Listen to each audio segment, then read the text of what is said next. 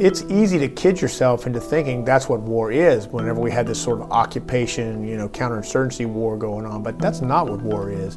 War is a test of wills where people are, you know, trying to kill each other. Even if you have some other crazy specialty. The Army needs people who do all kind of wild stuff, but how do we make sure that they all are warriors? Hey, welcome back to another episode of the Modern War Institute podcast. I'm John Amble, editorial director at MWI, and this episode features a conversation I had with Matt Larsen, known in many corners of the Army as the father of modern combatives. He was a key figure in the Army's effort to introduce better and more widespread training in hand to hand combat. Any listeners who are in the Army or who have been in the last 15 years or more will almost certainly have taken part in the combatives training that Matt helped create. He talks about why he thinks that sort of training is so important, but in our discussion, he also talks a lot about this notion of a warrior ethos what that is, and why, as he argues, it's something that needs to exist throughout the entire Army, not just in infantry or other combat arms units. It is a great conversation, but before we get to it, really quickly, just a couple things. First, hopefully you're already subscribed to the MWI podcast. If not, you can find us on iTunes, Stitcher, or wherever you get your podcasts. And if you like what you hear, please take just a couple quick moments and leave us a rating or give us a review. It really is a huge help in getting the word out to new listeners. And second, as always, what you hear in this episode are the views of the participants and don't represent those of West Point, the Army, or any other agency of the U.S. government. All right, here's my conversation with Matt Larsen.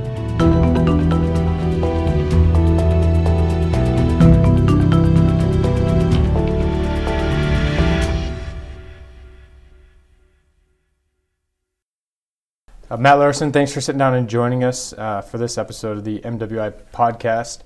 Uh, I want to start by hopefully this isn't embarrassing you, but you've been called the the father of modern Army combatives, and I guess maybe this would be a good way of kind of introducing your background. How did you get that sort of sobriquet? Well, I mostly got it because I was the guy who stuck around. Um, there's there was a whole lot of people involved in developing the combatives program. Um, but most of them, you know, they're soldiers, so they they moved in and out of it and took on other jobs. And I was the guy who who sort of saw it through the long road. Um, and you know, just to tell the story a little bit, the combatives program started back whenever uh, General Stan McChrystal was a battalion commander in the Second Ranger Battalion back in 1995. And at the t- when he took over, one of the things he wanted to do was was invigorate combatives training, you know, to inculcate the warrior ethos, that sort of thing. And so he ordered everybody to do it, and and um, and we did. We did what anybody else would have done. We we busted out the manual. We started doing what the Army doctrine was, and we soon figured out that it was silly. And um, and so we went back and told him, you know, hey, sir, this is a sort of a waste of time. We'd rather be out shooting or rucking or you know anything valuable uh, for training. And he said, well, it's not that combatives training is a waste of time, so it must be the method. So then he tasked us to figure out a better way and fortunately, I was one of the. I was probably the, the, you know, the more experienced martial artist in the in the battalion at the time. So, so it, I sort of came out to be the guy who was in charge of it. it there's more to that story as well. Basically, I was a squad leader at the time, and I, I started teaching my guys how to ground grapple, and you know they learned it because it's easy and pretty soon they could ball everybody up in the platoon. So then I was training the platoon, and pretty soon the platoon could ball up everybody in the company. And I was training the company, mm-hmm. and that slowly became the battalion, the Ranger Regiment, and the whole army. So it was a pretty organic. I mean, it started. It sounds like basically from your squad, and what we now do army wide. Um, in terms of our combating training, really started started there. What was so you were a squad leader at the at, in the Second Ranger Battalion at the time. Um, before that, you had been a Marine, but you also had a martial arts background. So I didn't have any martial arts background as a child, but as a Marine, my first duty station was Tokyo. Yeah. So when I got there, I I knew that if I was lived two years in Tokyo and didn't train any martial arts, I would have wasted my time. So this is long ago in the 80s, you know, 1985, 1984. And so I trained judo and karate. And interestingly enough, so the karate cost money. So I did that almost religiously. Every time I every time I was you know, paying for it. I was always there. and the judo was free, so I sort of dabbled in it. You know, so now 30 years later, I, my judo's still not that good, and I I feel like I wasted my time. You know, to, not to say that karate's a wasted time, but certainly I learned I would have learned a lot more useful things from being good at judo.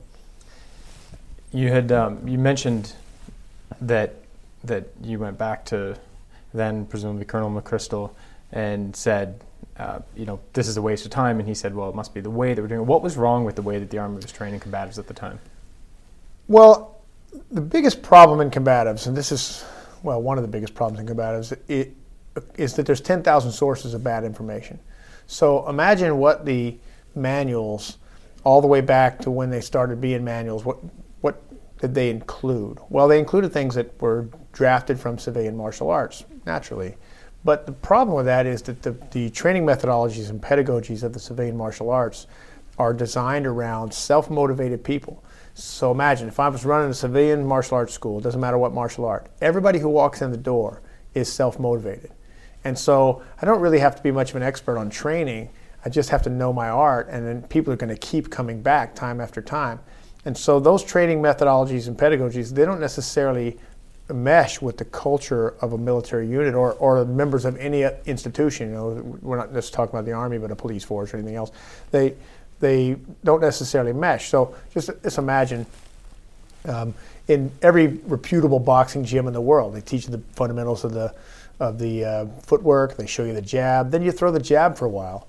So then after you've been throwing the jab for you know a couple of weeks or a couple of months, you come back and, and you learn to cross. And it's this methodical process of learning a physical skill um, that is difficult. It's just like learning any other skill. If, was, if we were trying to teach everybody to play the, the violin, what would the plan be? Well, we'd show them how to make a note, and then we'd they'd start trying it, and they'd try it and sound like cats for the first couple of weeks until finally they can make a note. So that amount of time is necessary in the traditional ways of teaching martial arts you know, from from boxing and Muay Thai to, and and out, and so that was what was wrong. Is it, it was just normal martial arts, not designed around the training methodology, or not designed around the army culture. And so I would say that's what what we did differently at that time was, the program we designed was organic coming out of the line, and and it worked because it fit within the culture of the unit, and and people really learned to fight from it. You know, when you show somebody something that's real, they know it's real straight away. Um, and then everybody got fired up about it because it was real. I want to ask a question that's going to sound maybe kind of trite, but um, if you look back at the history of warfare, and you've got you know thousands of years ago, you know warfare was essentially melee. You know, lots of individual fights, and then we moved to um, sort of mass fights with the with the Romans uh, and eventually to maneuver warfare that we do now. At the same time, particularly over the past couple hundred years, you've had increasing standoff distance with the weapons that we're fighting with. Why is combatives important to the Army today, given those patterns? Well, so that's all true, and it's also all mostly dealing with open warfare. So, um, one of the things that's happened in in modern warfare is that we're we're going the opposite direction on technique. So, so as the world becomes more and more urbanized, we fight more and more in urban areas. So imagine how many fights in open fields and open terrain were there throughout the entire war in Iraq. It's just not normally what happens in an urban area. And most, you know, most areas of the world are urbanized like that, or at least the ones where people are wanting to fight over. So as you start fighting in built-up areas, that means you're fighting in close quarters with people. So imagine how big the average room size was in Iraq. You know, maybe eight or ten feet deep. So that means when you come through the door, you're almost within arm's reach of the person of the, the, at the deepest, darkest recesses of the room. The, the the fact that you would end up grabbing somebody if something didn't go quite according to plan or you're trying to manhandle them much more likely than that in that sort of environment than it is in open warfare. If you imagine World War II, you know, you know, driving across the steppe of Poland or something. You know, at, the, at the, that kind of fight, people shoot each other from 10 or 20 or 100 or 200 feet away, um, and that those spaces are just not there in the open fight. Or I'm sorry, in the close in the urban fight. I think most people, um, when they look at particularly our, our recent wars, you know, people that pay close attention might have heard of one or two incidents where this these skills have become you know have been put to use. Have you know it's been a matter of life and death. Um, I understand that you collected some data from, or you know, anecdotes from from people who have been engaged in this. Um, is it more prevalent than that? Is it more than just a couple of a couple of occasions that this has happened over the past say 15 years? Yeah. So the, so the answer to that is it's more common even than marksmanship. So imagine when was the last time a, a group of U.S. soldiers entered a building when they could shoot everyone in the building? Uh, you know, that hasn't happened in quite some time. There's a reason why we have to send soldiers, and that's because you can't kill everybody in the building, or else we would have sent cruise missiles. So what really happens is we send people in, and they have to manhandle people, and and that that happens so often that it's a normal thing. You you don't. When was the last time we went into a building where you didn't have to manhandle people? And if we expand our definition of combatives to being controlling people physically, then combatives is one of the most common things that, that does happen. Um, so I would say that, uh, you know, if you speak to anyone who was in any sort of clearing operations or, you know, they will have stories of manhandling people around. Now, they may not have had much training and they may not have had much skill at it. They might have just been more, you know, physically fit people than the ones they were trying to shove around, which also works, by the way. But if they have skills, if they have the skills, then it becomes a quite an easy challenge to handle most people. So, you know, I'd imagine too, like the army has got is a host of tasks, right? A, a, a company, a, a, you know cavalry company or a infantry company or an MP company, they have a list of tasks they have to to do, you know, in their METL, and many of those tasks, you know, people like to act like you can do them without hand-to-hand combat, but you can't. So if you're going to be entering rooms that are 8 by 10, you cannot consider yourself trained at that if you don't have hand-to-hand combat skill because it's inevitably going to happen. So you can you can fool yourself into thinking that your unit is trained if you're not doing it, but they're not. And another good example, you know, if you if you say, for example, you're going to run a traffic control point, well, you can do all the aspects of that sans hand to hand, but eventually a vehicle is going to come up that traffic control point. And what if the people in that vehicle don't do what you say? What are you going to do? because your options are shoot them or manhandle them. So if you're going to manhandle them, it's a whole lot better to be trained at it. You mentioned earlier that um, kind of the, the, the unit that you were with when when um, this training program, the, the, program kind of took shape was uh, was the right fit culturally for it. Um, if you, then as you scaled up, you come across an army culture that's that's fairly different, and um, you know the same it, by the same in the same way that uh, in, in you know when General Shinseki was um, was chief of staff of the army, that they you know we kind of adopted this every soldier a rifleman um, mantra to kind of I think try to shift that paradigm, shift that that culture. How does combatives play into that? So if you remember that whenever that uh, when, when that happened, uh, the, when the 507th Maintenance Unit, the Jessica Lynch's unit uh, story happened, when the unit basically got lost because they didn't know how to do land nav, and then they got ambushed, and then all their soldiers got killed and captured because they didn't because all their weapons malfunctioned. Uh, General Shinseki was the chief of staff at the time that happened, and, and he had called a what it was called Task Force Warrior at Fort Benning, and I was actually involved in that. Uh, and the idea behind that was how do we get rid of that bifurcated culture where part of, a big large a large portion of the army doesn't think that they're the fighting part of the army. So we did. So a host of things came out of that. But the reason I was involved in it was because combatives was one of those tools that we have. Um, you know, so for example, that's when the Soldier's Creed came out. I was actually brought in by there was a committee of four people who uh, wrote the Soldier's Creed, and they brought me in to be one of the people to help with that. Um, and um, you know, my part was the part about closing with the enemy in close combat. But, but uh, with that being said, the the uh, imagine what we can do in order to inculcate the warrior ethos in the army, because they did a lot of things that came out of there. For example, they started making everybody in the army train on how to react to ambushes, and they had live fires were mandatory for a long time, and different you know, basic training and whatnot, um, and they a host of other things like that. But the truth is, it's a it's a pendulum, right? So so after that, we had a while where the army was really focused on making sure that every soldier was was thinking of themselves as a warrior. But then we spent a decade plus of war where most people's experience in the war zone was essentially, you know, go to your office every day and then back to your CHU. You know, in other words, people, most people, or a large portion of people who might have served years in the war zones, they're, they didn't see any more combat than the ladies who worked at AAFES. So that's a huge number, a huge percentage of the people who are combat veterans, you know, with, with the finger quotation marks. Um, you know, the, and the, the, closest thing to combat they saw was mortar rounds landing, you know, half a mile away from them on a huge fob with 20,000 people on it, you know. So, you know, that, that's, it's easy to kid yourself into thinking that's what war is whenever we had this sort of occupation, you know, counterinsurgency war going on. But that's not what war is. War is a test of wills where people are, you know, trying to kill each other.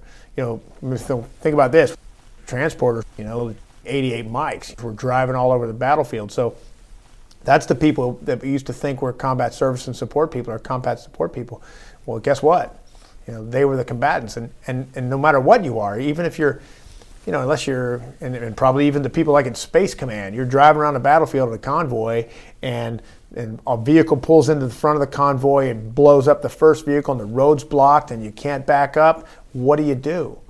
Well, all of a sudden you went from being a transporter or, you know, a bulk fuel specialist or being in charge of the laundry to a provisional infantryman because you now got to get off that X and that's going to mean attacking. You know, that's what you do. No matter what your MOS, when you are ambushed, you return fire, and if you can't get out of the kill zone, you're going to die. So you most of the time it means turning into the into the enemy and attacking them.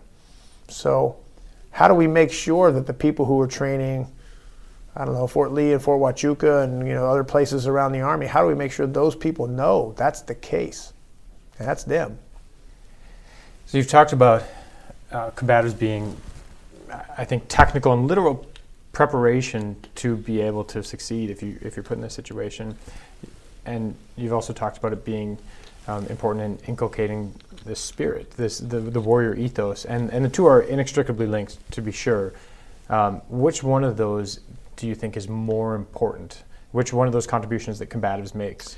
Well, I would tell you that you know, as the combatives guy, we're not going to win the next war because we're better hand-to-hand fighters, but we are going to win the war because of what it takes to be a better hand-to-hand fighter. And so that that clearly that that um, cultural aspect of inculcating the warrior spirit, that is more important by a long shot. In fact, it's you know arguably the, the, the main reason because because large portions of the army, you know, infantry, MPs, those people will be hands-on bad guys.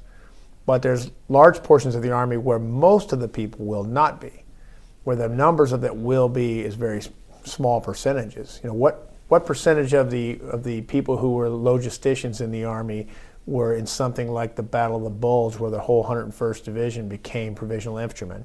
Well, that number is, is, is not that great of a percentage, but that doesn't change the fact that that happened, and a big group of them had to. So, you know, you know, back to that, we were talking about the 507th Maintenance Unit. How do we make sure that every unit in the Army is doing good weapons maintenance? How do we make sure that every unit in the army because the answer isn't just discipline right? The answer is we have to pro- leadership is providing purpose direction and motivation. So how do we provide purpose direction and motivation to make sure that our soldiers are all well trained on their battlefield tasks? How do we make sure they know how to treat a you know an avulsed leg wound or a you know sucking chest wound? How do we make sure that they know how you know we, we make sure that they have those things because we create a culture that demands that you do if you want to be respected. That's where combatives comes in. You know, combatives comes in because it gives you a reason. What happens to somebody who doesn't want to do physical fitness training in a unit that has a robust combatives program? Well, they get twisted up and humiliated. You know, how do we make sure that somebody in that unit is you know, in a unit that it's in your face that you're going to be the one doing the fighting? Even if you have some other crazy specialty. And the Army needs people who do all kind of wild stuff. But how do we make sure that they all are warriors? Well, that's how. We talked about culture, unit culture. We talked a little bit about service culture. Um, if we expand kind of the framework out even bigger and talked about American culture, you've been doing this now for long enough that have you noticed any changes in terms of you know, the soldiers that we bring into the army now that that you know have grown up over the past 18 20 years versus say a generation ago or maybe if you've looked back you know before your experience with this started has are we producing um, are, are new recruits um, more or less predisposed to sort of embracing this well, I think every generation thinks the new generation is uh, softer than they were, you know, mm. back when I was a kid, you know, that sort of thing. Um, but I would I would say that you know there's got to be a reason, for example, that the the most well trained and well um, uh, provisioned army in the history of warfare has such high rates of PTSD and that, and um, I, I think we we clearly have just as tough of people in this generation as any generation that's ever come, but that doesn't necessarily speak to the percentages. We had um, one of our adjunct scholars is retired Lieutenant General Mark Hertling, um, who I actually used to work for him. Did you? Yeah. So who played a central role in revamping um, initial entry training. Um, he's talked a lot about physical fitness and why it's a national security issue, and talked about the percentage of military age Americans who were physically fit uh, to serve in World War One, then in World War Two versus now, and it's been it, there's been a declining share of that. Um, you haven't noticed, or do you, do you notice that play out in the way that say combatives like sort of takes place within? Well, I've, I've, I've noticed that there's a bifurcation of the culture. Some people are really into it, and some people aren't. Uh, but I would say, you know, just think about that as a big picture cultural question with all of the various aspects of our culture. So the generation that fought World War One and World War Two they grew up on farms. And that means, for example, that they did hard physical labor all the time, that didn't have televisions to come home and watch. Their father probably worked with an eyesight of them so they could see what, it, you know, so they gained that work ethic from that person. But there's other things too. You know, if you had to kill and skin and, you know, everything you ever ate, so what you did for dinner every night was go out and kill a chicken and eviscerate it. And so whenever you get on the battlefield and the first time you've ever seen something like that happen is your friend, well, that's a whole lot more traumatic than if you, you know, grew up around, you know, all those other things. So, I mean, I'll give you an example. I used, I used to live in Africa, and when I lived in Africa, you know, for example, in the United States, if a, if a woman loses a child, well, it's, it's devastating you know, it's traumatic and it's, going to be traumatic no matter where you are, but it's devastating and it probably change your life and it's a really unusual thing. But in Africa, in certain places, if your child is born the wrong time of the year, they're going to die because they have they get malaria and die. So every woman has that happen to her. So there's got to be something about the, the you know the nature of living in a successful first world society where you know people have what you know jokingly we call first world problems. You know, like my and my hand controller on my video game is broken. Woe is me. You know, as compared to places where people have real life and death problems. You know, where poor people starve to death. You know, versus poor people in America get fat because they get bad food rather than no food, right? So, so there's got to be something to that, you know. And and I would I would say it's kind of a it's kind of a big picture issue, but you know, and I would say General Hertling is in, is undoubtedly right in what he says about you know how do we get kids training more physically more physically fit? How do we make sure that they eat right? You know. Uh, um, Michelle Obama's effort to get good food in the schools. That's all. That's all part of the same thing. You know, that gets caught up in politics, but the politics of what are we? Why on earth are we teaching our children to be lazy fat bodies who eat chips all day. You know, we don't need a generation of people with Cheeto stained fingers. Well, we, you know, this country needs people to keep us free. Um, you know, and what I would say, like, look, this is as far as problems that the army has going. Um, I would say, you know, that we have a recruiting issue that a small percentage of the population is even available for service because we have those things. But our part is how can we affect that with, with the Army and how can we affect it within the Army? And I think clearly we can we can do a better job of building a warrior ethos within the Army. You know, imagine this. I was only in the Army for 22 years, but, or I'm sorry, I was, I was in the service for 22 years, I was in the Marine Corps for four of those. But how many people have you met or heard of who were soldiers who, you know, as of 2010, 12, something like that, had never been to the war zone? Well, if, if you get orders to go to the war zone or your unit is going to the war zone and you don't go, you're trying to get out of it for whatever reason. It's because you don't have the warrior ethos. You know, imagine the days before we had radios and television, all that stuff. You know, how did soldiers who were on the march, how did they know when the battle was on? Well, they heard it, right? So there's a saying, you know, a soldier moves to the sound of the guns. That's what it means. They're shooting over there. Therefore, I need to go there because my friends are over there in the fight. And if you look at the you know wars of the past, especially in wooded areas and whatnot, the, the, the organization, the side that able to mass forces the quickest, they typically won because it's you know the old Nathan Bedford Forrest uh, get there first with the most. You know, that's really true. And they didn't have radios to tell everybody. So how did you do it? Well, you needed a warrior ethos within your unit who who knew their friends were in battle. Sounds like what you're talking about is unit cohesion. How does how, I'm I'm curious if you've found that combatives training plays a role in fostering that as well. Yeah, I mean, I think it's I think it can be central. It can be a the, it can be the most valuable tool we have um, to to create a culture that demands of each other that we be warriors. There's more aspects to it than just combatives, but you know, can you so when the so, so when it got to be you know 2013 or 14 and we had been at war for a decade and there were still people running around the army who well there's some people who've been around who had five years in combat well then there are some other ones who had none you know how do you get to be that person it's kind of hard to imagine that you that the army you know, that we need those people.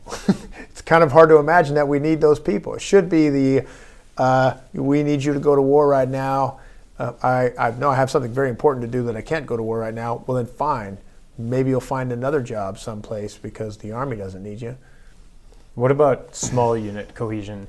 You know, when you've got, um, I've heard you talk about sort of, you know, as soon as one or two or three people kind of break under the stress of combat, that it creates a sort of cascade effect. And in order to keep that from happening, how does combatives play into that? So combatives comes into making that unit that that uh, uh, surface tension stronger and pointing in the right direction, because. so imagine the once again the 507th maintenance unit story. Okay, so what sort of unit cohesion did they have when the fight started? When none of them even thought they would be in a fight.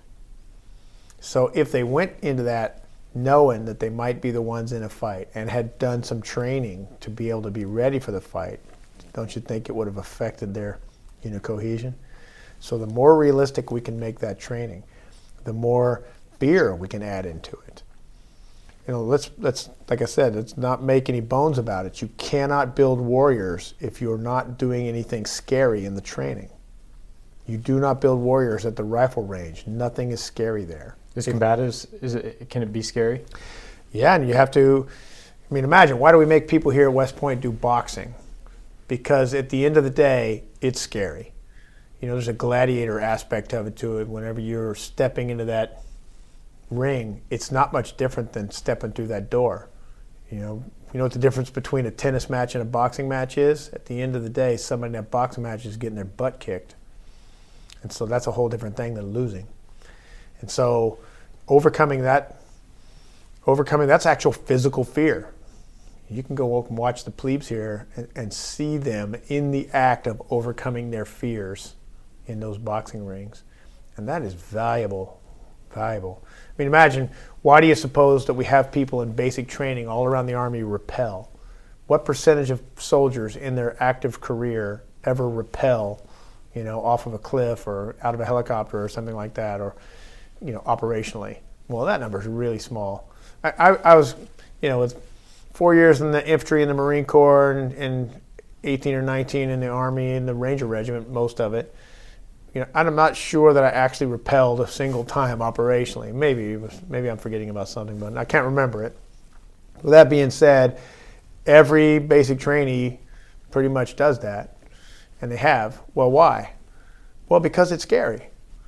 You know, why do we send how many thousand soldiers a year go through airborne training when compared to how many actually use an airborne assault to infiltrate behind enemy lines? That percentage is way off. But does that mean that the training isn't valuable? No, because jumping out of planes is scary. And that's valuable. It's, it's almost exactly the same thing to go out the door of a flying airplane that it is to stack on a door and run into a, into a building full of bad guys. It's just different by degrees. It would be, I think, ideal, but also virtually impossible if you could have every single soldier in the army trained to a level of proficiency where they're a black belt in in this particular fighting discipline. Um, that's clearly not going to happen. So, what would be the goal? What level of proficiency? What do you want each? What what would be ideal? What do you want each soldier to be able to do? Well, let's start by what what the need is. Um, who you end up fighting. You just need to be better than them. You know, it's the old it's the old joke when the bear's chasing us. I don't necessarily need to be faster than a bear. I just need to be faster than you, right? So, so it's the same thing. I don't need. I don't necessarily have to be the world champion. You know, of the you know mixed martial arts or something. I just need to be better than this person I'm fighting. So what that means is, uh, we need to get them fighting so they will start getting some skill. And, and the truth is, it is completely realistic to be able to say that we would be able to train every soldier in the U.S. you know, Army to be a proficient fighter. It's 100% realistic. So just think about this. When you go watch, and I don't mean to compare soldiers to UFC fighters, but if you go watch mixed martial arts fighters, are they fit? Well, yes, they're supremely fit. Right? So what do they do to get that way? Well, they mostly train for fighting. If you want to be a good swimmer, you got to get in the pool, right? If you want to be a good fighter, you got to fight people, right? So they mostly train for fighting. So all the time that we spend doing PT, if we were doing stuff for fighting, everybody would be fit and they would also be able to fight. Well, Matt, thanks very much. I think we'll leave it at that. Um, this has been uh, a privilege to talk to you, and thanks for sharing some of your thoughts on this. All right, good to be here anytime.